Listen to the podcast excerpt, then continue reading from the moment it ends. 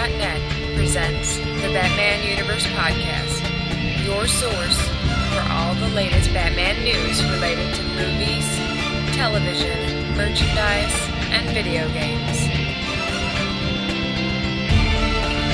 Thanks for making the Batman Universe your ultimate source for Batman news.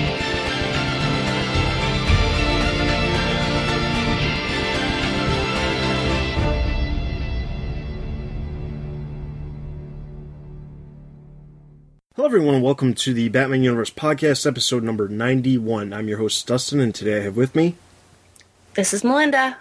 And this is Ed. And Ed's back again this month, and John is not here this month. Uh, we're kind of flip flopping, so uh, we do have a bunch of uh, news to go over here on this podcast. We cover movie, TV, merchandise, video game, and general news. And we also have some listener Q and A's to discuss a little later on in the episode, and a good chunk of stuff as far as what's been happening. Uh, if you've noticed on the website, we have a new addition to uh, the staff on the website. Christina Collins has been posting up a number of video game and uh, merchandise news for you guys to check out. So I, I have been making a point to say over the last couple months that uh, merchandise news has been lacking, and now it's not. So if you are interested in merchandise, I suggest you start checking out the website on a normal basis because uh, there's stuff that I didn't even know about that's suddenly appearing on the website. So we'll have a bunch to talk about there. Uh, you, you may notice that this episode is generally about a week later than normal, and that's because of some scheduling issues, but also because the, the 31st of the month, which was the end of October, landed on a Thursday, and rather than forgetting about the last week of the month and releasing the episode on the first Friday of the month, as we've always promised, I figured, you know, what the heck, why not just make sure we cover everything from October so we're not retreading stuff uh, come December. So that's why it's an, a week late. I apologize because I'm sure your iPod is now stuffed with Batman Universe podcasts since we have a Comic Cast, Bat fans, as well as uh, a number of other items releasing this week. So with that, let's get straight into movie news. Lucy, can you see by the early You are as precious to me as you were to your own mother and father. I swore to them that I would protect you, and I haven't. So the the number of different things in the month. First, let's uh, not talk about uh, Man of Steel 2. We'll get to that in a second because there is a bunch there. The first thing to discuss is the trailer for Justice League War and the cover art were revealed on October 29th. We have the trailer available on our YouTube page as well as the website for you to check out, so you can do that. But, uh, you know, did you guys watch it? And if you did, what did you think of basically the trailer and how it's depicting the story? As uh, we know, it's it's basically taking the first story arc from Justice League and the New 52 of DC Comics and turning it into an animated film. So, do you guys think, based off the trailer, that it works, or do you think that it's, it's different? I didn't read the Justice League origin story, but I think the animation in this just looks incredible, and I love that they're they're basing it so heavily on what Jim Lee has done because I I really think he is an incredibly talented artist. As far as the storyline goes, as I said, I'm not 100% sure how closely it follows Justice League origin, but I think it'll be interesting. I think it's a good way to introduce the characters within the context of the New 52, especially since we have we have seen Flashpoint and we know that that that really changed everything for everyone. So I think this is a good jumping in point and I'm curious to see what it'll what it will bring further down the road. I- I like the Justice League title monthly quite a bit, and I'm looking forward to this. It is nice to have something kind of falling in sequence since Flashpoint Paradox was the was the last movie, and now we have this movie. We actually are kind of getting things in the same order we got them in the comics world for a while, which is cool. The animation style looks good, but I, and again, I enjoyed the majority of Flashpoint's uh, animation. There was a few rough bumps in the road, but overall, I really enjoyed it. It does look to be in a in a similar style. I did notice that Aquaman has been replaced with Shazam. I don't. It's really just an observation. I don't have a too much of an emotional attachment to either Shazam or Aquaman, so I really, uh, I really don't care that they replaced him. But I did notice that they had replaced his character. So, but uh, no, I'm really looking forward to this. It looks good. Yeah, the thing is, you know, I, I also found that kind of interesting that Aquaman was replaced by Shazam. I mean, Shazam did was a part of the original run, but he appeared in the in the backup. So it was interesting that Aquaman is not not not, not anywhere to be found in this trailer at all. So I guess he's not even going to be in the film because even looking at some of the credits, it doesn't look like there's a voice for him either. Now, um, we, we knew some of the actors that were going to be voicing some of the characters in the film based off of the sneak peek 10 minute preview clip that they had attached to Justice League Flashpoint with the special features. They revealed some of the voices, but uh, just to run down some of the voices, Superman's actually voiced by Alan Tudyk, who when I when I see him, the first thing that I think of is he's the pirate guy from Dodgeball. Seriously, that's him? Yes. Or, or the- Fantastic. The, the Firefly guy too, right? Yes, Same guy? he's in Firefly. That's that's where he's best known from. But when I see him, I immediately think, "Hey, that's uh, pirate, whatever his name was from uh, Dodgeball." Pirate So Steve. yeah, Pirate Steve. So I thought that was kind of interesting. Michelle Monaghan, who's done a number of different things. Uh, some of the more recent things she's done is Source Code, Gone Baby Gone, Due Date, Eagle Eye. She's been in a decent amount of movies. She's voicing Wonder Woman in the film, and I think if you actually look at her, she, you know, she's got the Wonder Woman look. Obviously, that doesn't really mean anything since she she's doing voice acting, but she does have a look. She's and then moving on down the list, Shemar Moore, who's known from Criminal Minds, uh, he's voicing Cyborg in the film. Christopher Gorham, who's known for his role on Covert Affairs, is voicing The Flash. Justin Kirk is voicing Green Lantern. He's uh, known from Weeds. And Sean Astin, who, as most people would know from The Goonies, Rudy, Lord of the Rings, he's voicing Shazam.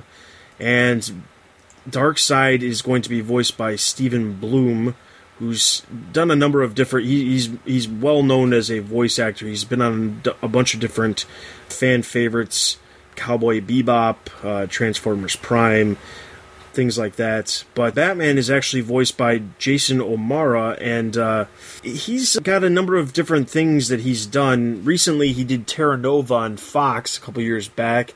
Uh, he was on a show on ABC called Life on Mars, and even more recently, he was he's been on a show called Vegas.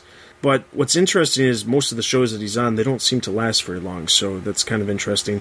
Now, the one thing I do want to kind of just talk about briefly here is I saw I happen to see some tweets coming from the publicity person who promotes a lot of these films for Warner Brothers, as well as I believe it was James Tucker, right around New York Comic Con, which also happened in October.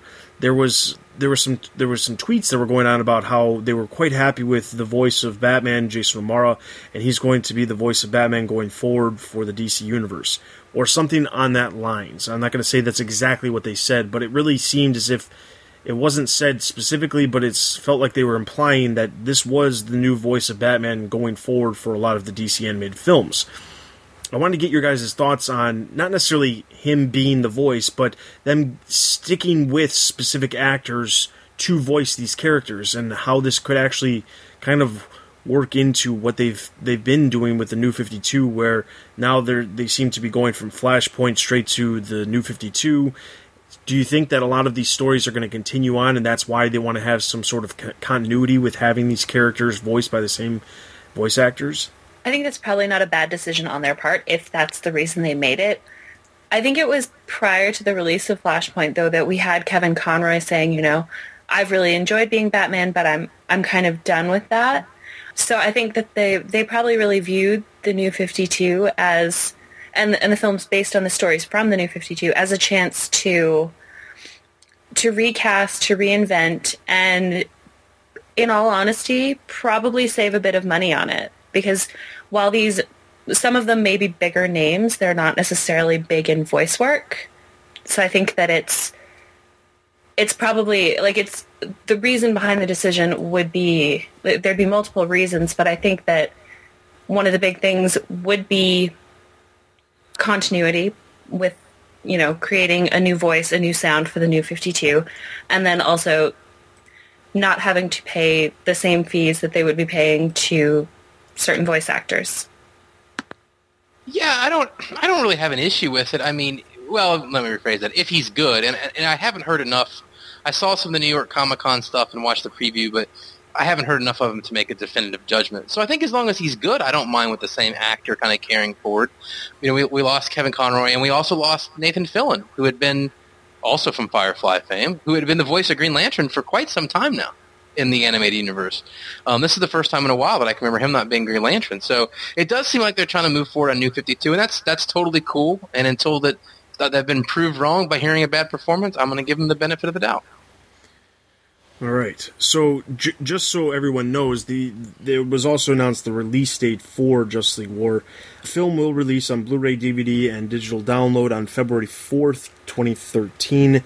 Um, the film was screened at New York Comic Con, since that is really the last convention of the season, and the film itself is actually going to be coming out much earlier in the year in comparison to all of the other uh, all of the other events, all the other conventions. So that's Justice League War. Now let's get into what I'm sure a lot of people want to talk about: Man of Steel 2. So, number of different things happened in October. The first thing we've got to talk about is filming has already began. On October 19th, Man of Steel filmed at a football game in California. They basically it was uh, the Los Angeles College Wingert Stadium, and basically during halftime, the production started things off by telling the crowd that they would be part of the Batman Superman movie, and that that the game was going to be between Gotham City University and Metropolis State University, and it basically started off with Metropolis on an offense play and at the Gotham 30 yard line where Metropolis lost some yardage following another play in which they scored a touchdown. The bench is clear and the fight breaks out between the two teams. Uh, Zack Snyder was obviously there and he was filming the scene. He was directing the entire thing via megaphone. Um, and then afterwards, the production asked fans to stick around after the game in case they needed to do any extra footage or filming.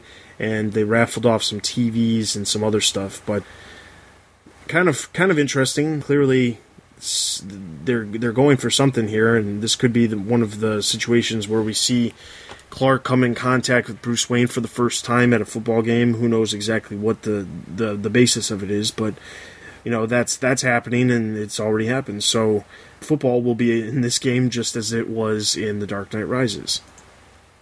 Well, it's kind of funny you say that. When they mentioned filming at a football game, my first thought was when we kind of got those news reports that they were filming at at the other football games for The Dark Knight Rises, and you know what what we theorized that meant for for the plot and for things like that. And this to me just seems like different different filming atmosphere. The fact that you know it was very focused on the interaction between the two teams, between Metropolis and Gotham.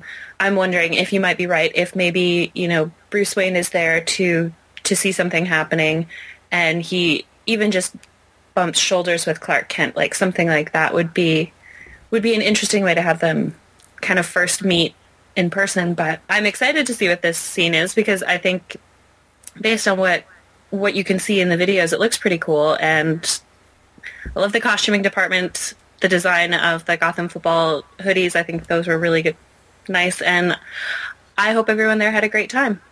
There must be some developing animosity between the two because although football can certainly be a violent, brutal sport, it's not typical to have bench clearing brawls.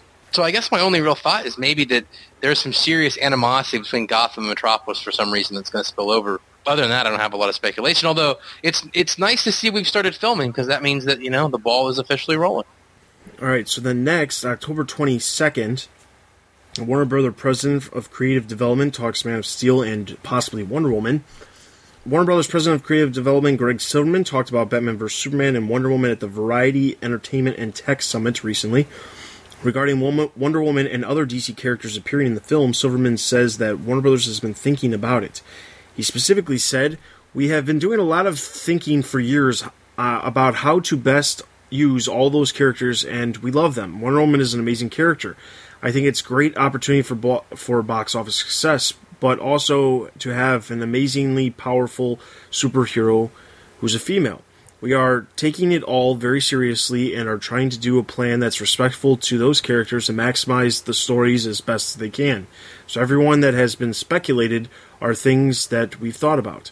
He then went on to say, uh, they've created a great story. I mean, this is where it all comes from for us. It's just a great story that involves these amazing characters. Then he went on to discuss the Affleck controversy. He said, "We knew that we had in our we had more information than the general public had. We knew what the take of the movie was.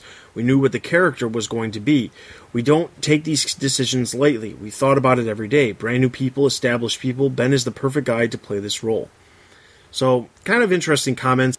There's a little bit to talk about Wonder Woman in a minute about something that just developed over the weekend, but I think, you know, obviously Warner Brothers knows what the plan is, just like Ben Affleck knows what the plan is, and they all are saying that, you know, this is a, definitely a different take, and that's why they've decided to go with him.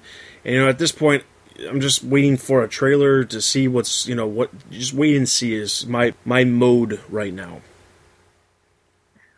Well, and that's, I think, going to be our mode for the next two years. You know, we're, we're really at the mercy of them. We're we're going to get the information that they choose for us to have, barring some huge leak of information. I think that it's I, it's good to see that they are addressing the Wonder Woman question that keeps popping up because you know they they really in a lot of circles are viewed as the holy trinity of superheroes. So it's it's nice to see that they are they're not just saying no, we're not going to put her in the movie. You know, it's we're thinking about this, we're thinking about how to do it properly, we're thinking about how to address it. So that to me was really positive to hear from them. Yeah, I, I just kind of agree with what Melinda said. My biggest concern with them has always been that they don't have a plan. And if they have a plan, then I feel better. All right, next, October 24th, a new rumor that came into the mix is that the, the Batmobile could be resembling a Cadillac. Batman on Film stated that the Batmobile is currently being designed and built by General Motors at the GM Advanced Design Studio in North Hollywood. This is the same team who most recently designed and built the vehicles for Transformers 4 with Michael Bay. What's kind of interesting about this is that an old Cadillac will feature will be featured prominently in the film. What his source had said, they said that uh, he he specifically asked uh, if the source that the Cadillac 16 concept car from a few years back looked a lot like the Batman. He said, "Hmm." So, you know, if you if you look at the history of the comics, of originally the in the comics, Batmobile was a normal black car. That's all it was. Um, that's not to say that that's what they're going to do, because I think if Bruce Wayne is established and has been around for a while and Batman exists, then I think that there's there's going to be a Batmobile. But you know, I, I, I will just say this: take this with a grain of salt. I don't really think it's necessarily completely true. They will have a Batmobile, I'm sure of it, because that's an easy way for them to make a toy f- about. And we all know that Warner Brothers is all about the merchandising. So I would just say, you know, take it with a grain of salt for right now as far as whether or not it'll be a Cadillac or whether it'll be some other car. My thought would be is the old Cadillac that's going to be featured is probably Bruce Wayne's personal car because you want that Batmobile to look really cool. You want it to be merchandisable. As beautiful as old Cadillacs are, they're really not something that a kid is going to go, oh, I want that. I want that for Christmas or I want that for my birthday. I think they are going to go with a more hopped up design. It not like as like it says, not necessarily the military look of the Tumbler because that that very much fit in with what the Dark Knight trilogy was trying to do. This does not sound like it's going to be that movie, so it it won't have that military look, but it will definitely not just look like a normal car because there's nothing really interesting about that. Yeah, I I can't imagine that they're going to have Bruce Wayne flying around wherever the hell he's going to Metropolis or Gotham in this movie in an old 60s caddy. Melinda's idea makes a lot of sense. I could see him, you know, being chauffeured around by Alfred and something like that and to be honest with you, there's a good possibility that they haven't even made the new Batmobile yet, which means the whole thing is subject to. There's probably some general creative, you know, consensus on it, but they may have make a lot of tweaks between now and the time they actually make it. So, all right, and then the last bit of Man of Steel news we have comes on October 25th. Ben Affleck uh, talked with 411 about his recent casting with Batman and his initial reluctance to take the role. He specifically said, Initially, I was reluctant as I felt I didn't fit the traditional mold, but once Zack showed me the concept and that it would be both different from what great movies that Chris and Christian made, but still keeping with the tradition, I was excited. Doing something different and knew was always tricky and part of the thrill and risk that is initially it confounds expectations. The truth is, it's um, it's the movie and it's the execution of what it is, and all the actors depend on, and I believe in Zack's vision. Uh, he then went on to discuss the comments that were made before from Warner Brothers CEO about Man of Steel being tired, weary, and seasoned, and he said, Yes, Kevin described it aptly. I don't want to go into further detail because I want to be able to capitalize on what is new about this iteration by having it to be a surprise for the audience. When he was asked about who his favorite Batman was in the past, to actor who played Batman, he said it has all been done very well many times before. So now, what's interesting is for whatever reason, the, the only the last comment he that was we posted in this article on the site was getting comments from people, and they were basically saying, "Why couldn't he name an actor? What is the problem?" And I'm thinking to myself, "Well, I'm reading it a completely different way. I'm reading it as, you know, he's not going to sit there and say, "Oh, you know, Christian Bale, he did a great job," and but everyone else they sucked." You know, as an actor, why would you really do that? So, of course, you're just going to say everyone's done a great job. That's that's what you would do because you're not going to sit there and call out and say, "Yeah, George Clooney, yeah, he sucked." I mean, just think about it. No, it's a super magnanimous response on his part because eh, and I mean if you go into detail and you say, "Oh, well, I loved this person's performance for this and this person's performance for that."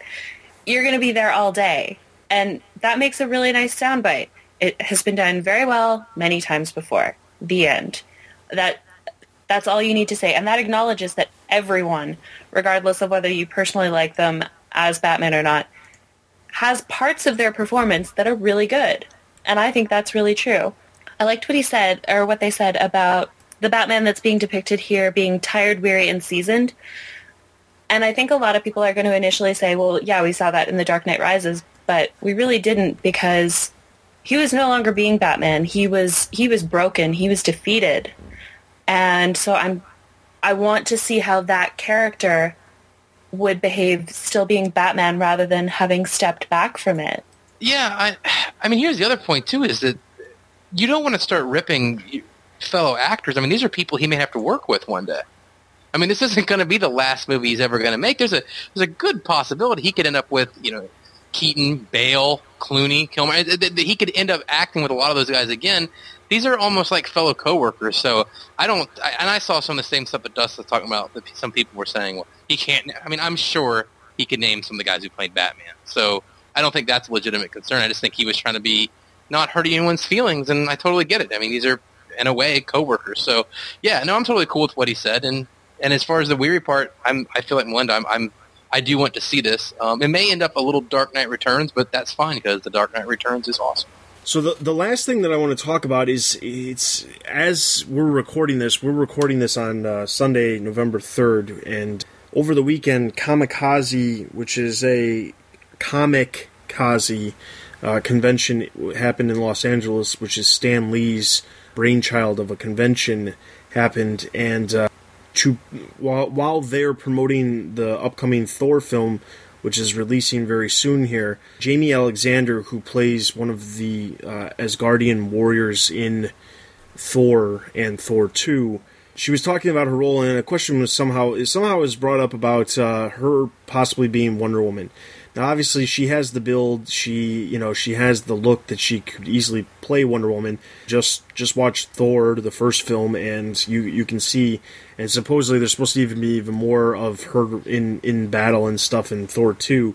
But she kind of hinted at the fact that she's actually been in talks with Warner Brothers about possibly doing something. Now, she never actually said she was going to play Wonder Woman. She never said she was in talks to play Wonder Woman. She just said that she was in talks.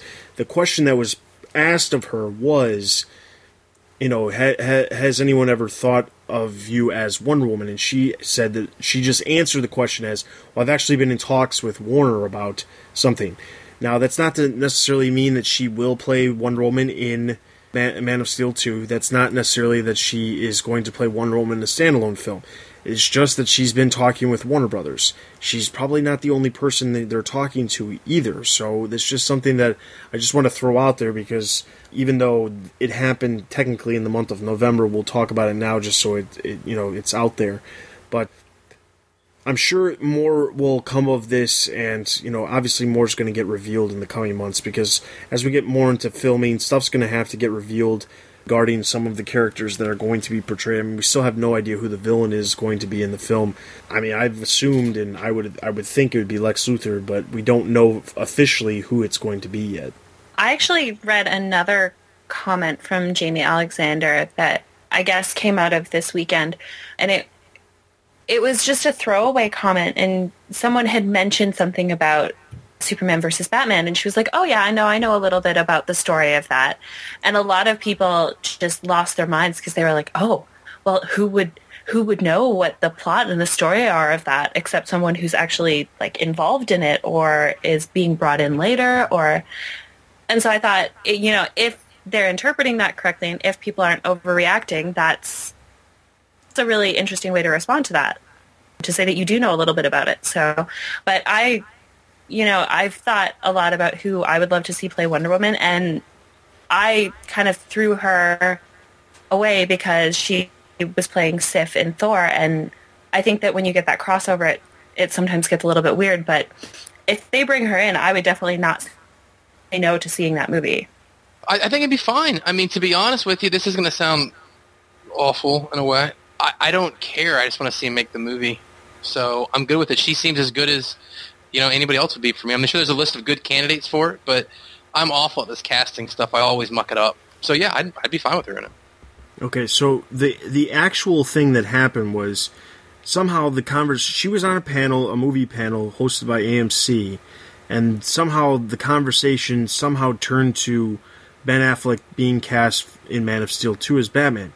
The actress said that she has confidence in him playing Batman, which is bolstered by the fact that he is so suited for the particular Batman portrayal in the film, and her reason for that uncertainty is, as she put it, she kind of knows the storyline for that movie. So th- that led us to believe, okay, well, does that mean she's actually read the script? You know, blah blah blah. Do we know that she's just basing off of the idea of that's from the Frank? It's you know, it's got the idea of Frank Miller. So what happened was Forbes actually caught up with her after the panel and she said this and this is quoted from this is quoted from Forbes from as as said by Jaimie Alexander. I would love for DC to put out Wonder Woman in one of their upcoming flicks, either in her own movie or Batman vs Superman, or just something even to reduce her. Being in the comic book world, we know a lot of the same people at DC and Marvel, so we hear a lot of things. But it's all speculation now. But I would absolutely love that Wonder Woman appearing in one of the upcoming films thankfully and gratefully, I'm, I'm appreciative of the people who ask my opinion of the character, and it's been pretty amazing. I'm a huge fan of Wonder Woman. I really think if this is the closest that we're ever going to get to Wonder Woman, then I'm proud to play Sif. I hope that other comic book entities can learn a lesson from Marvel and how to execute a female character the way it should be done. I would really like to one day see a Wonder Woman film or a Wonder Woman character, but until it's done with class, I'd rather it not be done.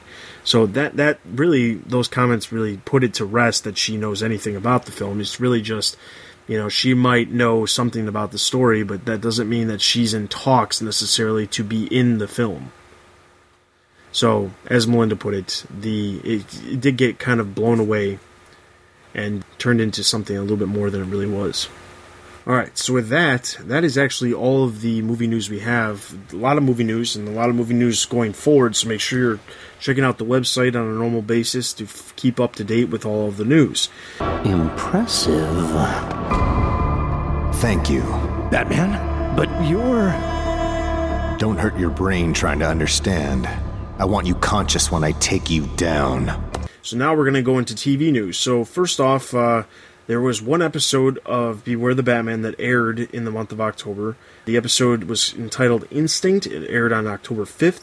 The synopsis for this episode was Professor Pig and Mr. Toad are back, and they've set their sights on Gotham's elite couture culture. Leaving clues that only Batman can decipher, they attack both a model and a clothing designer, encasing them in deadly traps. Although Batman and Katana are, are able to save the day, they miss Pig and Toad's master plan to destroy the yacht where the after party for Gotham's Fashion Week is being staged. Every fashion icon in the world will be there, as well as Bruce Wayne. So, well, real quick, what do we think about this episode? I kind of felt like it was lackluster. Like it was, it was a solid episode, but it wasn't anything great. I mean, the big running gag through this episode was, oh well, how do you know about this? Bruce Wayne knows about that. So it just kind of seemed like they were hammering home the point Batman and Bruce Wayne are two different people to Katana, which really seemed negated when he at the very end there was that convoluted you have to trust your instincts even though he was talking about trusting Bruce Wayne's instincts. I I just didn't care much for it. Yeah, I mean, it wasn't same boat. I mean, it wasn't awful, but it wasn't great. I don't really like Professor Pig, to, to be honest with you. He's never one of my favorites. I know that Grant Morrison fans are probably going to be upset at me, but they've never been my favorite. The episode was just very ho-hum. I mean, it was it was fine. It wasn't awful. You didn't want to turn your television off, and you didn't want to see the show get canceled or anything, but I mean, it wasn't. It was fine, but just doesn't wasn't spectacular by any stretch. Yeah, I you know there wasn't there was a lot of different things that happened in this episode that I found kind of odd. How does a group of eco terrorists turn into creating death traps like the guy from Saw or Jigsaw from Saw? That was a little odd to me.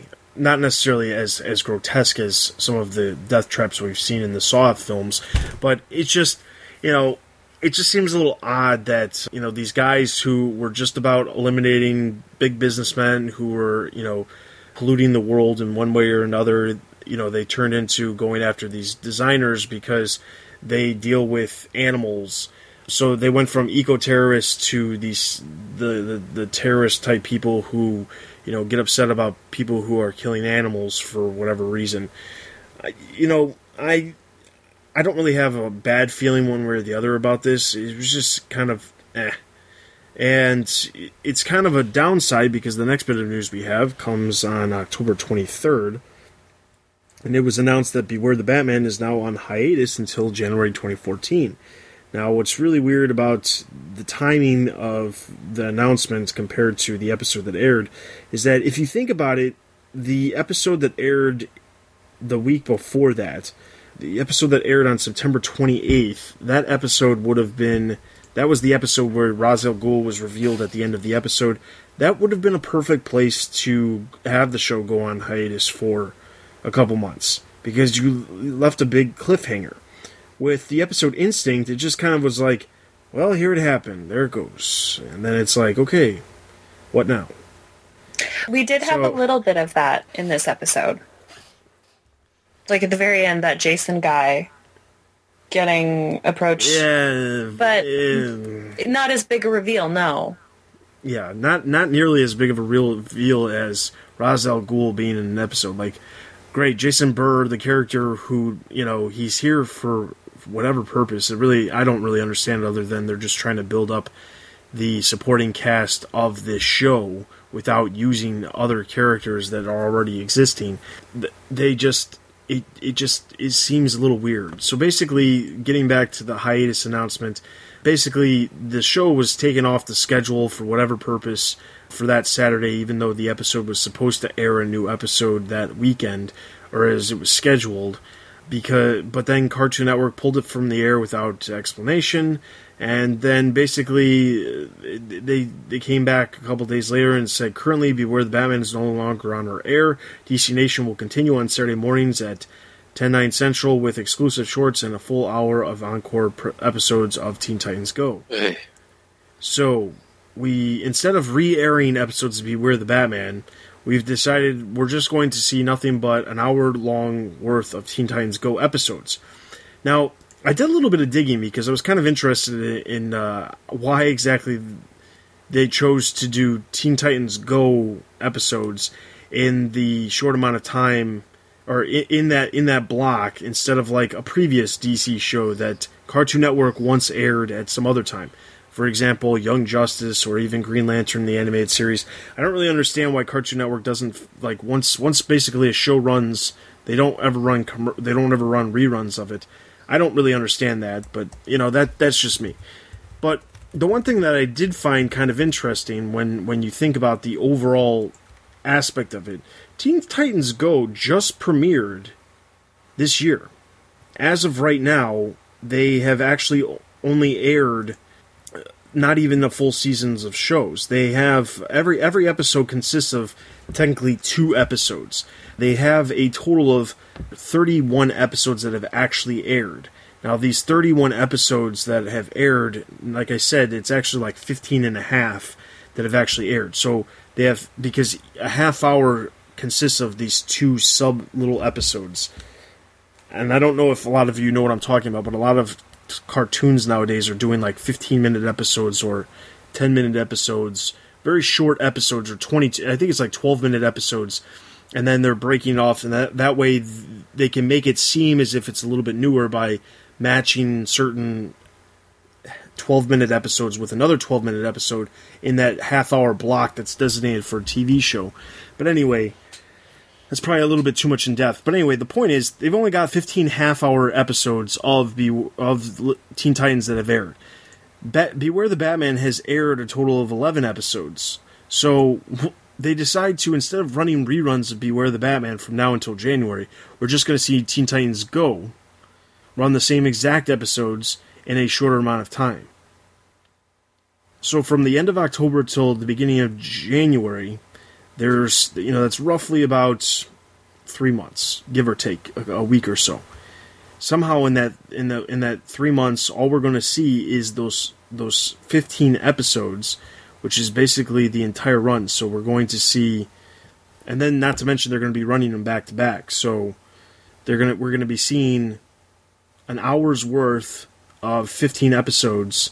So that means basically when you break it down, somehow they've got to fill 30 blocks with 15 episodes over the next three months. If that makes a whole lot of sense. The way you're explaining it makes sense. Their decision to do so does not. I think, like we have talked many, many times before about the mistakes that DC Nation has made with this block of time, and this just, this just continues to prove our point. I honestly don't even know what to say that has not been said by us before. I don't love Beware the Batman. So if slash when this gets canceled, I'm not going to be brokenhearted about it, but I'm going to be upset that they screwed the pooch on yet another show. Yeah, and I think that's the biggest problem is the fact that they just keep doing this over and over again. They they dropped the ball with Young Justice, a show that was specifically designed to air continuously because of the the series of events that transcribed in the actual episodes. It was meant to watch in sequence, not watch six episodes, then take four months off, then watch another six episodes. And I don't know why they do that because honestly, when I when I look at some of the other shows that Cartoon Network airs, some of their big shows that they promote the heck out of, like Adventure Time and regular show, when you when you look at some of those shows, outside of the idea that you know they're they are very like non-linear episodes where you can air them in any way, shape, or form. For the most part, those episodes they they don't go very long without airing new episodes. So I don't really understand the idea of Cartoon Network constantly doing this with a show that's not even in one of their primetime blocks. Number one, I mean, Teen Titans Go is in their primetime block on Wednesdays, but Beware the Batman is just a Saturday morning show. Who cares when it airs? I mean, like outside of the people who are actually going to be tuning in every Saturday to watch it, who are fans of Batman who's really going to be paying attention to you know whether or not the show's doing amazingly well or not? You know they, they made this point about when young justice got pulled it was mostly because it wasn't producing a lot of er, you know this merchandise sales wasn't there. And you know you can argue that it was the merchandise companies who who screwed that show or you can argue it was the fans who didn't buy enough of the merchandise. But realistically with beware the batman there's absolutely no merchandise the show hasn't even been on long enough to really have retailers get involved eh, or be interested in, in you know making purchase orders for merchandise from vendors. So, it, like, what is what's ultimately going to happen with all of these shows? They're just going to start doing this rotating basis of every season, which in Cartoon Network land is a year and a half, we're going to see a new new TV series in the DC Nation block? Well, I don't know if I may be the and I only noticed this on more or less accident, but my daughter all of a sudden wanted to get something to eat at McDonald's since she doesn't eat at McDonald's, and I finally got it out of her that they were starting to have Beware the Batman toys Yes. at McDonald's, which like Yeah, that that was uh, that that promotion ran actually from the middle of September to the middle of October, so which was perfect because the show was on the air during that time frame. and then so as soon I mean I just I don't know. It seems to like when you're building you're using something like that to get kids into it and build an audience, then canceling it. I don't know. It just seems like the people that are running this from a pure marketing standpoint haven't got a clue what they're doing. Yeah, and you know, I don't think anybody really knows what the deal is, why this keeps happening with these DC shows. I mean, how many times have the DC? I mean, look at Bat- Batman the Animated Series. Now, given that, like that show, even some of the worst episodes were better than some of the some of the episodes that have aired of Beware the Batman, but that sh- those those shows lasted a long, long time. Yeah.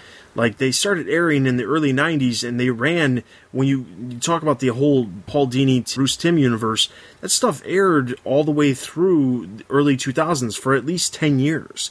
Because we had Batman the Animated Series, the new Batman Adventures, Superman the Animated Series, and then we had Justice League, Justice League Unlimited, as well as Batman Beyond. All of those shows were still based off of that same universe.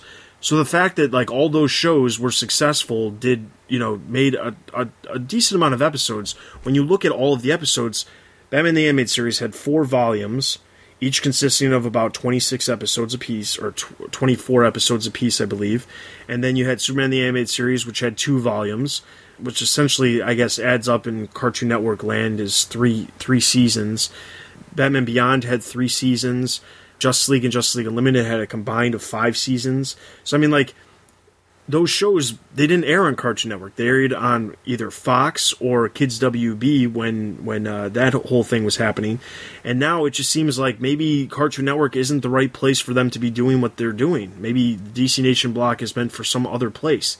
Now the CW, which is is partially owned by Warner Brothers, that seems like that might be a really good place because they do have a kids lineup of shows, and the majority of the time they run a lot of.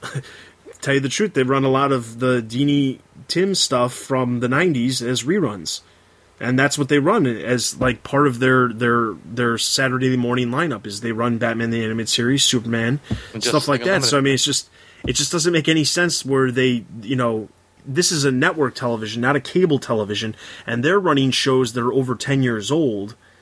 And they're fine with the ratings that they're getting for those, but Cartoon Network is running shows that are brand new, and they're not okay with the ratings, and they keep pulling it. So I, I just don't get it. Maybe Warner Brothers needs to reevaluate where DC Nation is. Well, it's not even DC Nation anymore. Isn't that kind of idiotic? It's an hour of Teen Titans. I mean, that's really what it's become, and I can't, I can't watch that show, man. That show is like, I mean, I guess it's great for kids, but that Teen Titans show, but you can't watch that show. That's just, that's just bad, just brutal. So as of right now, the the news, the, the the specific thing that that is been announced is that as of right now, the next new episode of Beware the Batman will air on January 11th. So we'll wait for that to happen. Yeah, I'll be holding my breath. All right. So with that, let's get into merchandise news. There's something new in Gotham City. It's Batman, like you've never seen him before. Hey, Joker, a batarang surprise! Missed me. Time for a change. That disguise won't work, Joker. No, try this. So long, Batman. That's it. Wings out. Fire! You've got great new weapons, Batman. But I don't run out of tricks. You'll need them. Batman, the Dark Knight Collection. Batman, like you've never seen him before. As I mentioned, a bunch of different stuff to cover. So I'm going to run through some of these pretty quickly, and other ones will take a little bit more time. So the first thing is at New York Comic Con, Triforce announced a Nightwing Arsenal display. This is a full scale replica of Nightwing's basically his arsenal. It's got his Eskrima, Eskrima sticks. It's got it's a really cool stand that's lighted with LED lights and stuff like that. Uh, the retail cost of this thing is eleven hundred dollars. Jesus. Uh, it's it's Sorry. It's uh, you can you can pre-order it right now from Triforce. Obviously, this is going to be for the high-end collector, but it is kind of cool. We've got pictures of it lit up and in the dark, which is kind of cool because it has specific lights in certain areas that you can see. So definitely check that out. I, I'm sure not a ton of our fans are going to be going out and buying this or pre-ordering it, but it's definitely cool to check out. It, Triforce does make some really cool stuff, including they were the same company who was behind making the collector's edition statue for Batman Arkham Origins. If you thought that was cool, at least the, the North American version of of the collector's edition. All right, so next October 21st, Medicom Real Action Heroes announced that their Hush Batman line will have a black suit version. We've got pictures of this on the website. On also on October 23rd, DC Collectibles showed off, gave a little bit more details about the upcoming Greg Capullo's Batman Black and White statue. They gave the the specific measurements of it. We have the measurements as well as a picture of it on the website. On October 24th, Warner Brothers sent over a press release announcing that they are going to be partnering with Schleich, which if if you are familiar with toys, the original Smurfs that's right, the little blue guys. The original Smurfs, those toys, the the toys that were made for Smurfs were these little two and a quarter inch figurines that were made from Europe. They were a huge thing from the 60s, 70s, and 80s with Smurfs. They were the, o- the only company that was making Smurf stuff was that company up until the late 80s. Well, that company who was making Smurfs is now going to be making DC comic figurines. Um, this is the first time ever that that Schleich has been has done anything outside of entertainment other than Smurfs. So it's kind of a first of its kind global partnership. I think it's a little interesting. There's no images, I'm sure, stuff once it starts getting announced a little bit more. It was really just the announcement of the partnership. It says that basically the the plan is that the figurines will be about four and a third inches tall, and they'll be available in January of 2015. So it'll be a little bit of time, but uh, that was the announcement of the partnership. I don't know how familiar you guys are with that brand of toy, but we carry them in our store and they are just incredibly detailed. All of their figures, the craftsmanship that goes into them. This, I think, is probably the best news that I've heard for non-articulated figures. All right, so next up, October 25th, HeroClix announced that they are releasing a Batman Arkham Origins Joker and Joker Thug. If you are familiar with HeroClix, those are two new figures that they are adding to the mix. We have not only pictures of them, but also their entire, all of their stats for each character as well. So you can check that out. October 25th, we also have a. It was announced that NECA is releasing a Batman Arkham Origins Batman figure. They tweeted a picture of it. We have the picture on the website, so you can check that out. It's supposed to be coming out later, early 2014 is what they're saying at this point. Next, October 28th, DC Collectibles revealed that uh, there's going to be a Batman Arkham Origins Killer Croc action figure that's going to release, which is 10 inches tall, in scale with the Batman figure that is also previously announced. He will be part of the Series 2 collection and will be the last figure that of the Series 2 that they've already announced. The Figure was sculpted by Gentle Giant Studios, so you can check out the pictures of that online. Finally, the last bit of merchandise news Sideshow Collectibles announced, not announced, but they released some of their preview pictures for their six scale Batman figure. This Batman is in the basically the Silver Age colors, the lighter blue and light gray. This figure is expected to ship in 2014 in August and will retail for about 199. Uh, we have pictures of it online. Honestly, uh, of all the things that we announced, this is probably the one thing that I I think is probably like the worst looking. The Batman face looks very odd, and the fact that he has an interchangeable face and makes him look angry, and his angry face somehow is just I don't know. His face gets all wrinkly. It's just kind of weird. All right, so hopefully I, I I breeze through that as quick as I can because it's hard to discuss a whole lot of the merchandise since it's a, it's a lot of pictures. But nonetheless, you can check out all of the pictures of all the stuff that we've talked about here on the website. There's tons of stuff that Christina Collins is going to be reporting on, and uh, we are happy to have someone reporting more merchandise news over on the website. So with that, we're going to move straight into video game news. I've long waited for this moment. With your death, I will find peace.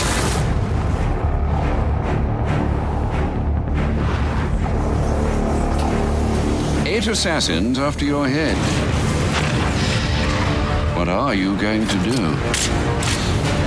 I'm going to find Black Mask and put an end to this. So obviously, the big news of the month was that Batman Arkham Origins was released. That is out. We'll talk a little bit more about that in a second.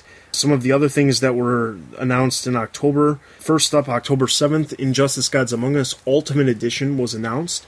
This Ultimate Edition will be released on PlayStation 4, Xbox 360, PlayStation 3, Windows PC, and for PlayStation Vita.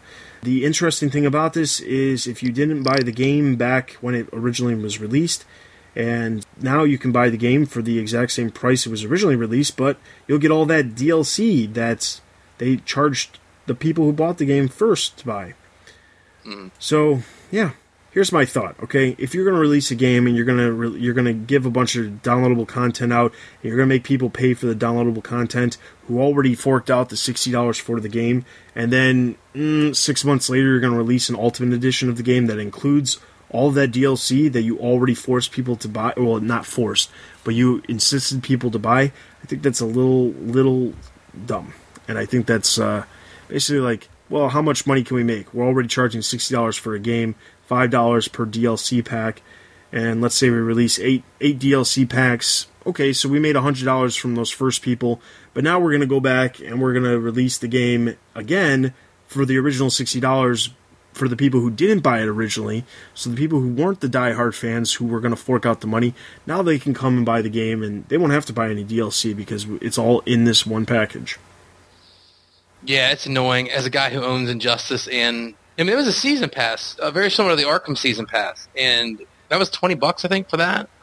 And I think it was thirty bucks by the time was you bought a couple characters here or there. I mean, so you're probably looking at thirty bucks, all said and done. And it's really aggravating, especially when you buy like the collector's edition of a game. To have bought the collector's edition, threw down the money for the extra DLC packs that weren't included, and then you got this kind of cheaper version coming out. Not that it's a bad game, because it's not, but it is kind of bogus. All right, so October 12th. All right, so during New York Comic Con, Warner Brothers announced that they have an iOS version of Batman Arkham Origins. There's also an Android version that will release as well um, at some at a later date. But as of right now, while you're listening to this, the iOS version is available. It is in fact free. I've played it. It's it's all right. It's not you know it's not it's not the actual game, but it's not bad. It's just basically a beat 'em up game with different moves and stuff like that. But it's available now for you to check out. And then obviously the next news is that on October 25th, Batman Arkham Origins released. So so so basically, let's just talk about the game briefly, our thoughts about the game because uh, as I have promised multiple times in the past, I am planning on releasing. We are planning on releasing a, a special, a Batman Universe special related to Batman Arkham Origins about a month after the game. So you'll you should see it right around Thanksgiving is when you should see the special if all things go according to plan. So with that, what did you guys think of the game? Good. I mean, if you like Arkham City, I would find it extremely hard to believe that you wouldn't like Arkham Origins. Uh, I noticed when I first got mine, I had some some bugs for the first couple days on some load screens, but then a big update happened on uh, the Friday after the game was released, and since I've updated it, I haven't had any bugs. I mean, it's it's just like Arkham City in the fact that the actual story version of the game is is relatively short, but the, I think the real meat of the game is all the the extra missions and the side quests and everything else. Plus, the, some of the challenge maps are fun. I, I enjoy playing as Deathstroke. Uh, I haven't got to play the multiplayer online yet. I mean, I'm sure I will at some point. I know you get to play as Robin, I think, if you go into multiplayer, but I haven't done it yet. But I won't get too into detail on it. You guys can check back on the special for, you know, however we get in detail on it. But I think it's a really good game. It's just, it's definitely on par with as good as Arkham City was, and I thought Arkham City was fantastic. Not just as a Batman fan, but just somebody who likes playing games. I think it's just a great game. So I mean, like the game, the game itself is is is really good. I there's a couple small quality things that I, I that that lead me to believe that you know obviously we know that uh, Rocksteady didn't do the game, but there's a couple small little things about the game that we'll go a little bit more in depth uh, during the special for. But you know, overall, the story wasn't bad. You know, the entire the overall idea of the game was not a bad idea, especially since it is a prequel and it's set earlier in Batman's career. It, there's definitely elements that work, and I think for the most part, outside of the the, the large number of bugs that were reported in that first week, I think that you know the the only thing I have to question is you know I don't remember any bugs ever happening with the previous games, Arkham Asylum or Arkham City. So I'm wondering if it's because of the maybe the game was rushed a little bit faster than it should have been. I, I, have no idea. There's no way of knowing exactly for sure because who's really to blame for the bugs happening? Is it because is it the developers who you know who just you know messed up? Was it because they didn't have enough time you know quality checking it? We you know we'll never know. That's that's for the the developer and uh, the studios to figure out so that it doesn't happen again. But the the one thing that I will say, not necessarily related to Arkham Origins, is there's already a rumor circulating that there could already be a another Arkham game released by Rocksteady as early as next year.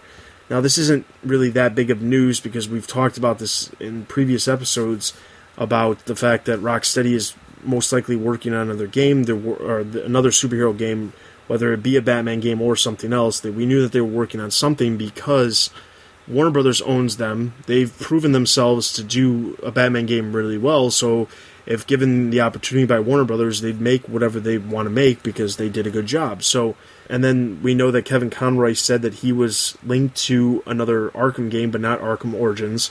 So that was pretty much confirming that there was another Arkham game, and most likely taking place after the events of Batman Arkham City. So the question is, is it actually coming out next year? I personally don't think it's coming out next year. I think, if anything, you know, maybe they're going to try to keep these games spread and keep them within a two-year time frame. Every two years, release one. I don't really. I think, honestly, I feel as if Warner Brothers releases a Batman game every year, similar to what they do with the Call of Duty franchise or something like that. Even with two studios working on it, I think it's going to get overkilled pretty quick and it's going to die out.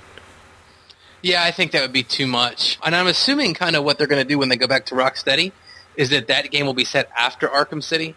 And I think that when they go back to WB Montreal, who did the Arkham Origins, I think probably what you'll have is it's set in the past again. Because, I mean, they definitely left a lot of, and I think on purpose, a lot of story between the end of Origins and the beginning of Arkham Asylum. I think so they can intentionally go back in the past and tell tell stories in the past again. But yeah, I think what you're saying makes sense. And I, what every two years, every 18 months would be fine for me. I would not want to see us start losing these games because people just have too many Batman games. Yeah. And I think the the big thing is if you keep it at every two years, that gives the studio four years to develop. You know, not only de- develop but develop to release. It gives the it gives the the studios and developers about four years to do a game. I mean, that's that's plenty of time to do something worthwhile and, and make a decent game. Rocksteady did Arkham City. I believe I think it was only three three years it took them to, to in between Asylum and City, if I remember correctly, or maybe it was two. But you know, I think four years would be plenty of time where they could definitely expand the universe and make it a lot bigger, and you know, eventually throw in some other stuff related to some of the other characters. Um, some of the the events at the end of Batman Arkham Origins hint at some possibilities of what could come in the future, and kind of deal with some of the uh, rumors that have floated around about a year and a half ago San Diego, but I'll save that stuff for the actual Arkham Origins special. So, as I said, be sure to look forward to that right around Thanksgiving. That if not the week of Thanksgiving, that week right after, but right around that time frame, that's when we should be releasing it because it would be right around a month after the release of the game. So, other video game news, the only other thing we've got to report is on October 27th, it was reported that Wii and Wii U versions of Young Justice Legacy have been canceled. Surprise. Basically, the behind that game said, "We regret that this decision will prevent us prevent some fans from playing the game and finding out what happens in the story." There were a number of reasons ranging to quality issues to lack of retailer support, but know that we didn't make this decision lightly. We are a fairly new company, and unfortunately, both of these platforms presented challenges we could not overcome. Please accept our sincere apology, and we look forward to delivering the game on Xbox 360, PlayStation 3, 3DS, and Steam versions in less than a month. As of right now, the game is set to release on November 19th, but the fact that there's hardly any promotional at all or promoting about this game at all, it's almost as if, well, Warner somebody paid this company to do the game, so they have to release it just so they can try to make their money back. That's really what it's, it feels like they're they're doing uh, because there has been hardly anything released about this game at all, and it's a real shame because outside of the fact that this game is being released not even a year after the show went off the air officially, it, it just feels like this is completely falling in the cracks, and it's another thing that just feels like well, it was an idea that somebody dropped the ball on. Which unfortunately does seem to be the case with so much of Young Justice. I was not surprised to see the the two platforms that it was dropped on because to me that I don't know, that's just the impression that I get from those gaming systems. This is not the age group that those gaming systems are necessarily aimed at. I there's a couple things on this one for me. One is if if you look at it like on Amazon or or any place you pre-order your games, there it, it's it's listed at thirty nine bucks new. All the all the major games come out at fifty nine dollars now, pretty much if it's Xbox or PlayStation Three. So, and I've seen the trailer to the game, and as much as I think this would be nice if it was good, and I know it is supposed to tell the story that happened between season one and two of Young Justice. Unfortunately, to me, this game looks like it's just going to be bad, which is awful because I wish it was good. All right, so with that, that is all the video game news. Two-Face, you're back. What are you talking about? Give up the boy. Nothing fair ever came out of the barrel of a gun. He knows what happened to me, right? Harvey, now you're back. Use that gun you're holding next time Two-Face shows his faces. Is this because you can only see one half of my face when I'm talking to him? Harvey, where did you go? Two-Face is back and he looks super pissed. Yeah, because I'm Harvey Dent. Nice try, Two-Face, but your tricks won't work on me. I'm the world's greatest detective. Moving into general news, we only have one thing to report. On October 29th, Graphic Audio announced that they have released Wayne of Gotham, which, if you remember correctly, that was a book that was originally released in pa- in hardcover format in June of 2012, and then later on paperback last December. They have released their graphic graphic audio version of Wayne of Gotham. You can you can download it now, and it is available, so you can check it out. This is basically a story of Bruce Wayne and him dealing with it, basically the the Thomas Wayne and Bruce Wayne and, and, how they compare to each other. So you can download that now. You can check that out if you're interested in the graphic audio version of Wayne of Gotham. All right, so with that, that is all of the news we have. We're going to move straight into our listener Q&As. My flesh is crying out, Batman. Can you find my phone or will I have my fun?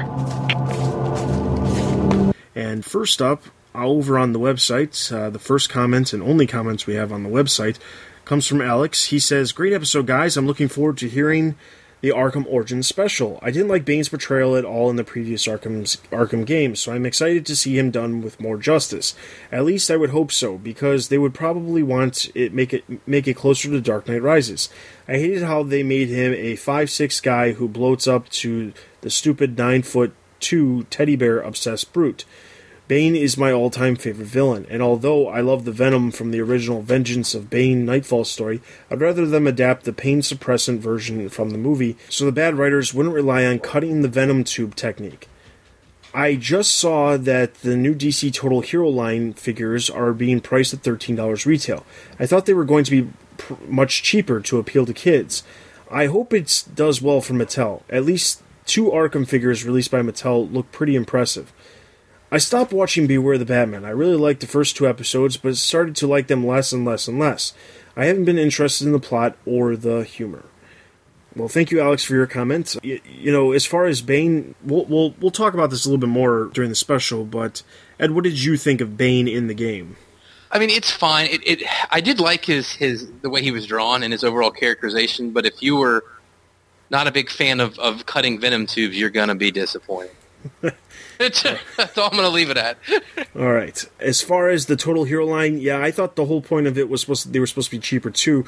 Now, if you compare it to the figures that they had with the DC Unlimited and Batman Unlimited figures that they recently had, they are cheaper. Thirteen dollars is cheaper because those other figures were about seventeen ninety nine, I believe, at Target. So, you know, you know, four dollar or five dollars cheaper than what they were, you know, but in in reality, you're getting half as much plastic. So I, I don't really understand the idea of them still being thirteen dollars. I actually remember back when Justice League Unlimited or the Justice League figures that Mattel produced, you know, it was just a single piece of plastic, maybe one accessory. Some of them, most of them, didn't even come with an accessory, and those figures I believe were like six bucks. How did it go from a six dollar figure not even ten years ago to turning into this this crazy we've got to charge $13 double the price of a figure that was actually larger in size because the Justice League figures I believe were 4.75 or 5 and a quarter inch tall and these total hero ones are supposed to be even shorter than that. So I, I just don't get it. I don't understand it but you know it is what it is.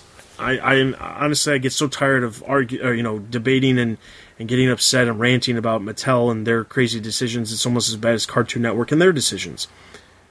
All right, with that being said, uh, a couple of emails were sent to us. One of them we actually missed last month, so I'm going to pick it up this month, mostly because a lot of the email was related to the comic cast, and because of that, I missed the stuff that actually had to do with the normal cast. So, Charlie wrote, Do you think DC will try having their own interconnected movie universe starting off with Man of Steel and the Batman Superman? Besides that, do you have any faith that they will pull it off well? I hope they can, but I am not so sure they will be given my feelings on Man of Steel and Green Lantern. Green Lantern was a guy who supposedly had no fear, but spent the entire movie being afraid. They also got his mythos wrong, especially Krona and Parallax. Also, Sinestro was like the most self- selfless and heroic of all, and of all the people in the movie. I really hope they pretend this movie just doesn't exist. Green Lantern, the animated series, is what the movie should have been. Yes, it also took some liberties, but it changes were changes were for the better, not for the worse. As for Man of Steel, I love Dragon Ball Z, and this is ha- this had some great Dragon Ball Z style fights, but it didn't inspire me at all. It tried to appeal to my emotions and sympathy, but I just didn't get much out of it, other than the best superhero fights ever filmed. That alone doesn't make for a good movie, though. Plus, you need to wonder how many innocent people Superman killed when he was punching Zod through buildings and thrown F- Faora around Smallville. Sure, he gets sad when he killed Zod, but what about the other thousands of people who died? Metropolis was a wasteland after he got done, and most of the damage was not caused by the world engine thing.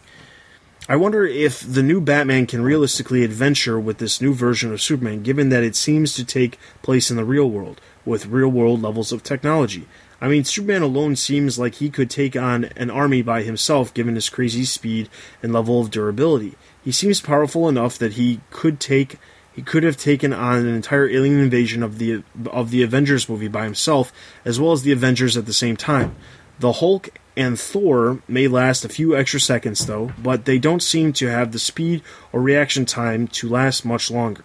What can a realistic version of Batman add to this other than either by amping him up to the sci fi levels he is at now in the comics or to really play up his detective skills? Even Hawkeye and Black Widow in the Avengers movies seemed superhuman. I think Warner Brothers made a mistake by making movie, the movie version of Superman this powerful, and for making their first movie basically a world threat. Where can they go from here that they that he would need help from any other heroes with from with any problem? A galaxy threat? Where was Batman, Wonder Woman, Flash, and everyone else during the worldwide threat that seemed to just start in Metropolis and the Indian Ocean?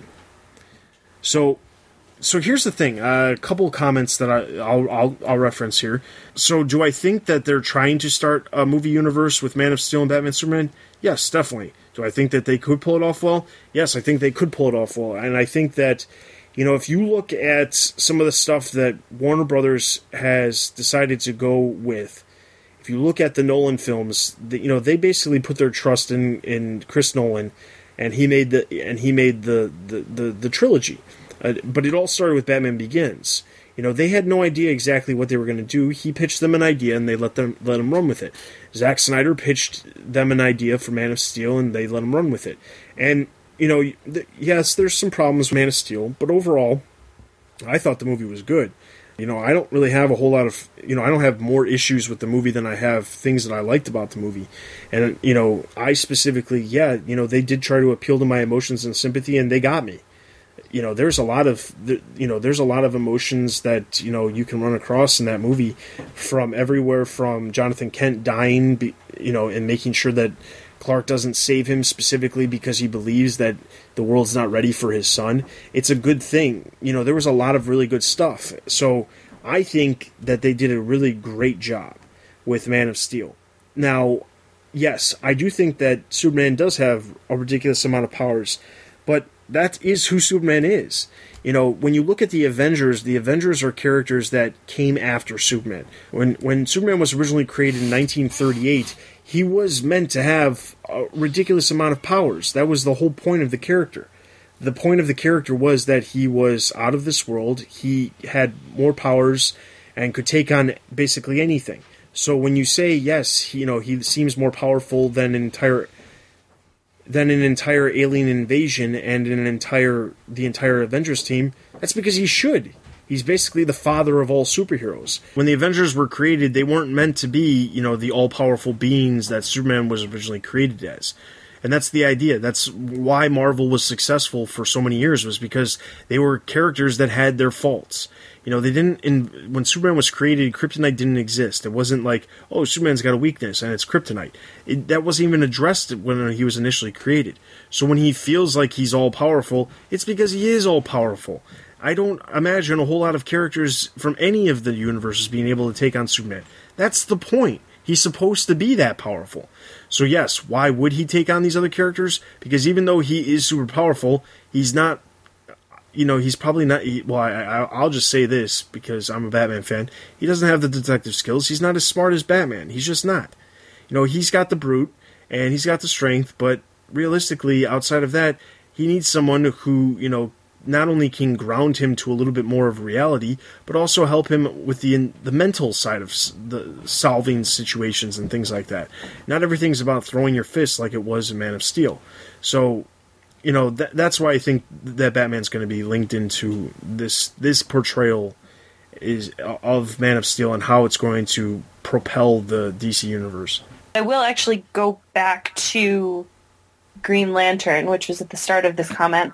I recognize, I think I'm one of the very few people who does like that movie and who did enjoy it, but I don't think that that is ever going to be considered part of the larger DC universe, cinematic universe.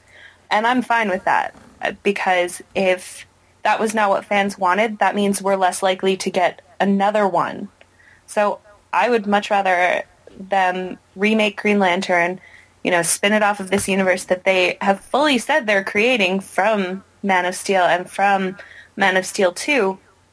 So, I mean, they they are very capable of making this universe and making it happen. Whether they're going to be adept at it and whether they're going to succeed with it is completely up to them. And that's going to be realizing that A, you can't copy the success that Marvel has enjoyed with the Avengers because you're dealing with very different characters from the Avengers, and B, not rushing things to try to compete with the Marvel Universe just because you've you realize you are being left behind. You need to still take the time and energy and make it right and make it good for your fans, not just try to rush it out there to make money. And as for Superman having all of these ridiculous powers, yes, he got a new power pretty much every week because the writers would write him into a corner and oh, it's okay. He's he's got this power. So we can we can use that to get him out of it. And that's that's fine too. That's a part of the history of the character. So for him to have that huge threat in the first one, yeah, that was a threat that really only he could understand. So as far as the next movie, why would he team up with, you know, lesser beings? Maybe it's a threat that he doesn't understand because he's not he's not human and he's never going to be. He has a connection to humans, yes, because he was raised by them and raised around them, but he is not one of them, and that's very clear to him. So I think that they have done a good enough job of making him the type of character that's not above asking for help, that's not above saying, I don't understand this and I need your help with it. Yeah, I mean, let's let's be honest. The first time the Superman in the movies, and I'm just talking about the Superman in the movies right now, ran into a threat that he couldn't punch his way through, he'd be over. He's not a brilliant, you know, a, a man with a, with a brilliant brilliant strategy on his head. So I'm not I'm not too terribly worried about that. I think they'll probably work that out. Uh, and I, I think I tend to believe that anything we saw, and I I'm agree with Melinda by the way. I don't think Green Lantern was as bad as everyone made it out to be. I mean, it wasn't Dark Knight or Dark Knight Rises, but it wasn't bad. It wasn't bad. It just wasn't amazing. But I, I have a tendency to think that anything that happened previous to Man of Steel was is like it going to be never happened in this new DC cinematic universe. I I don't think we'll ever get a reference to anything in the Dark Knight movies from Nolan. Green Lantern, anything before that. I, I just think that this is the new start of the DC cinematic universe, which is which is fine. I mean, you have to draw a line at some point, and I guess this is the line they've drawn. And I do think they can pull it off well. They need to just do it their own way, like Melinda said. I don't want to see this be a copycat of, of the Marvel method per se. But yeah, I think it'll be fine, and I look forward to see where it's going. You know, here's what I'll say about Green Lantern. If you if you really did not like Green Lantern, you need to go get the you need to watch the director's cut of or the extended cut or whatever I think it was called the director's cut, which was basically just another version of the film that was released on the Blu-ray of Green Lantern because there's a lot more scenes in that film that they cut because of the runtime of the actual the finished version they needed to cut to make it for the theatrical release. There's a lot of scenes that they cut that I, I really feel as if they shouldn't have cut, such as scenes showcasing the reason why he became like the daredevil type pilot that he was, uh, you know, the death of his father and how it affected him. You know, there's a lot of things that they dealt with that they cut for whatever reason. Green Lantern wasn't too par with some of the film, you know, with with with Dark Knight, Dark Knight Rises, or Man of Steel, in my opinion. But I don't think it was that bad either. I think the problem is that they just they they they took a character who was supposed to be a cocky character and turned him into a character who was a funny character. And that was the problem that I had. It wasn't so much about the fact that like that Ryan Reynolds did a bad job. It was that you know they, they the writing of the story because obviously Ryan Reynolds is not a character you know is not an actor who walks in and says all right I'm going to rewrite everything that's that's that all my lines I'm just going to say what I want to say. It was the way it was written and the way it was written was he was a character who was funny. He wasn't a character who was cocky and that's the thing. Flash to me has always been the funnier character. So that's my thought on that. I'll leave it at that. All right the final email we have comes from John he says, Hey guys, I'm John from Tulsa, Oklahoma. I'm new to the podcast and really enjoy it. I've been a fan of Batman since I was a kid and have always loved drawing him. I have a couple questions for you. My first one is if any of you have ever read the Batman vs. Predator comics. I've always thought that it would be make a killer movie. I love the Predator movies and I love Batman. It only makes sense. I'd love to hear what you all you all think about that. Another question: Have you ever read over the Batman Spawn comic? I love Spawn character by Todd McFarlane and think that they need to remake his movie since it sucked and had a ton of potential. Then throw in Batman in a sequel and it'd make it be awesome as well. My last that thought is me just wondering if the whole Occupy Wall Street theme throughout the movie bothered any of you. I like the movie, but I can't stand political movies, and they tried to do that with Batman. I understand that the theme played into the storyline somewhat, but they didn't have to make it so overbearing. Anyways, thanks for the show. My favorite villain might be Scarface. Just thought I'd throw that out there. Alright, so John, I'll address your questions. Uh, I've read the Predator Batman comics. You know, some of them are, they're okay. They're not not the best stories out there, but when it, when you take a character like the Predator and have him involved with Batman, there's only so many ways you can go, and I think they pretty, did, did it pretty well. Do I think they would ever make a Predator Batman movie? There's no way in hell that would ever happen because 20th Century Fox owns the Predator and Warner Brothers owns Batman, and the, those two companies have already had their fair share of you know duking it out. Most recently during Watchmen right before Watchmen came out, there was a giant lawsuit that 20th Century Fox filed against Warner Brothers before they released it, and even you can go even further back because 20th Century Fox originally originally produced the Batman 66 TV show, and they own the rights to it, which is one of the reasons why the show has never been released on DVD or Blu-ray. So, yeah, I never see that happening. Moving to Batman Spawn, Well, here's the th- I have read the comics. Uh, there's actually more than one. You know, Spawn is not a character that I particularly like. I just don't really care that much about the the mystical stuff. Now, that's not to say I don't mind mystical elements in books, but I don't want a book that's all about that. When I've seen the Spawn movie, I think it sucks. Uh, it doesn't really do any favors for me wanting to enjoy the character at all. And I don't know, I, I never read the Spawn comics outside of the Batman Spawn comics, but when I saw the Spawn film, uh, John Leguizamo is that uh, Oh, God. the clown. Uh, man, I, there's nothing in that movie that I, remotely comes close to me wanting to like that movie. I'll just say that. But what is interesting is New Line was the company that, that, that distributed that film, and New Line is actually owned by Warner Brothers. So, is there a potential there? Well, it's a closer chance in hell to making a Batman Spawn movie than a Batman Predator movie. I still don't ever see it happening, also because Spawn, despite the fact that New Line made that film, Image Comics produces the Spawn comics, which is technically a competitor to DC. You know, not as big of a competitor as Marvel, but unless something happened, I don't ever see Warner Brothers doing it. So again, cold chance in hell that that's going to happen, but slightly better chance than probably Predator versus Batman. Last comment about the Occupy Wall Street. You know, honestly, I liked it, but I'm one of those people who I like political movies. I like political thrillers. I enjoy watching movies that involve politics. Recently, I watched I watched the entire series of West Wing and I enjoyed it. I also recently just watched the entire first season of House of Cards and I enjoyed that. So I mean, like I, I like political stuff. So for me, it, it was fine. I, I liked it. I liked when elements, especially stuff that's you know. I, I will say it didn't really feel like it wasn't overbearing.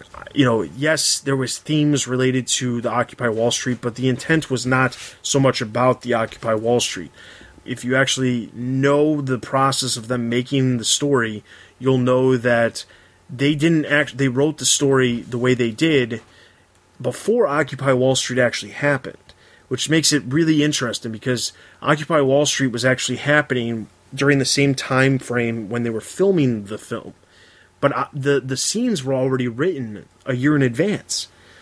So it was almost as if Chris Nolan was predicting what could possibly happen with the economy with his script for The Dark Knight Rises. But I will say it, it was not so much about throwing the political elements from current world events into the film as it was having just elements that were meant to add to the film. So even though it felt as if they stole stuff from Occupy Wall Street because the film released a year after it, it wasn't really like that. I have not read either of the comics, but I can see, Dustin, your point about yeah, Snowy Day in Hell when Batman versus Predator gets made because of the two opposing studios. Batman and Spawn theoretically has more of a potential to be made. I don't particularly want to see either of those happen. A, I'm not a huge Todd McFarlane fan, so I don't really want to see his creations brought to screen because of the way he has treated other comic book creators over the years. And as far as the political aspects of The Dark Knight Rises, if you look at The Dark Knight, that is actually an extremely politicized movie dealing with areas of jurisdiction and it, it's a commentary on what America was doing at the time, leading incursions into sovereign nations. But that that is a whole other thing. So I, to say that you you didn't necessarily enjoy the parts of The Dark Knight Rises that featured heavy political commentary, it- like you said, Dustin, it was actually incredibly coincidental that it it's viewed as commentary at, at all because those scenes were written so far in advance.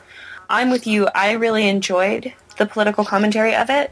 I enjoyed viewing that part because it was something that was reflecting, however accidentally, what was going on in our current environment. And I think that that can, that kind of knowledge can only ever benefit people. So I thoroughly enjoyed the political aspects and I've enjoyed the entire Nolan trilogy, even though all of those films do have political undertones to them. Predators, Batman. I don't remember. I think I did read it at one point. The Spawn ones, the, the two one, there were one shots. If I remember right, the two Spawn ones were. Yep. And I think one was Batman Spawn. Then was here's chess War Games, War something. Actually, I do War have Devil, I War Devil. That's it.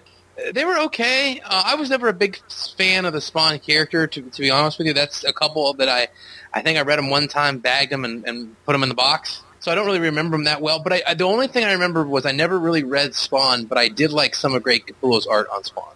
And I was glad to see him come over to Batman. Although, if you go back and look at his Spawn stuff, the style he does is almost completely different from the style he does in Batman. It would, it would be hard to believe that that's the same uh, artist in a good way, that he can kind of recreate his style depending on who he's who he's drawing. So that's the one thing I'll say positive about uh, Spawn comics. Political stuff, I kind of fall with Dustin on this. I mean, I watch like you know the Newsroom on HBO. I'm a big political guy. I like politics in my movies. Uh, I, I, watch even some British political shows like The Thick of It. So I, I always like it when politics are in, in comics. And I don't have a, a, problem if it's an opposing viewpoint from mine, as long as it's not too you know, over the top. But some of the best Batman comics, I think, have had a political undertone. The Dark Knight Returns has severe political undertones. Paul Pope's Batman Year 100 has a lot of politics in it. Even some of the more lesser known comics like Batman Holy Terror, which was an Elseworlds back in the day, which is very political. So I've always enjoyed politics in comics. I can certainly understand why why some people wouldn't, but I don't feel like it was too heavy handed in, in the Dark Knight movies, especially when you know, as life imitates art, art imitates life, where he kind of got this down before it actually happened. And I think that may be the reason why it seems, you know, bigger than it actually is in the movie because it was not, not meant to be. But no, I don't, I, I don't have an issue with, with the politics in, in movies. I actually quite, uh, quite enjoyed as well. All right, so with that, I want to remind everybody that you can head over to the website to leave your comments on the podcast post. You can leave your comments in the comment section below. If you've got anything that you would like us to talk about in the next episode, be sure to leave your comments there. Or you can email us at podcast at thebatmanuniverse.net with any questions, comments, or concerns about this podcast or any of our others. With that, I want to remind everybody to head over to the website for all the latest news and editorials from the Batman universe relating to not only movies, TV, merchandise, video game, and general news, but also the comics as well. You can also check out all of the other podcasts that we have to offer, including the Bat Fans, Batgirl the Oracle, as well as the Batman Universe Comic Podcast. Um, also, check out Bat Books for Beginners if you're somebody who's getting into the world of comics and you've never really read any of the, you've never really read any comics and you're trying to get an idea of where to start. We have a show called Bat Books for Beginners where we take you from the very beginning of what we deem the timeline of events for Batman and kind of travel along and at this point, we're pretty far into his career. Tim Drake's already already around, so there's over hundred episodes of that that you can check out, and uh, you can leave comments on those episodes and look forward to upcoming episodes as well. Outside of that, you can follow us on Facebook, Twitter, and YouTube for all the latest news and videos from the Batman universe, as well as join our Facebook group to chat with other Bat fans. You can also leave us reviews on iTunes; those are always greatly appreciated. And you can Email us, as I said before, at podcast at thebatmanuniverse.net. With that, that is everything for this episode. This is Dustin. This is Melinda. And this is Ed. And you've been listening to the Batman Universe Podcast. We'll see you guys next month. Have a great month. I won't be back unless Dustin gets sick. that does seem to be the order. Yeah, so if Dustin checks out next, then I'll be back for the next one.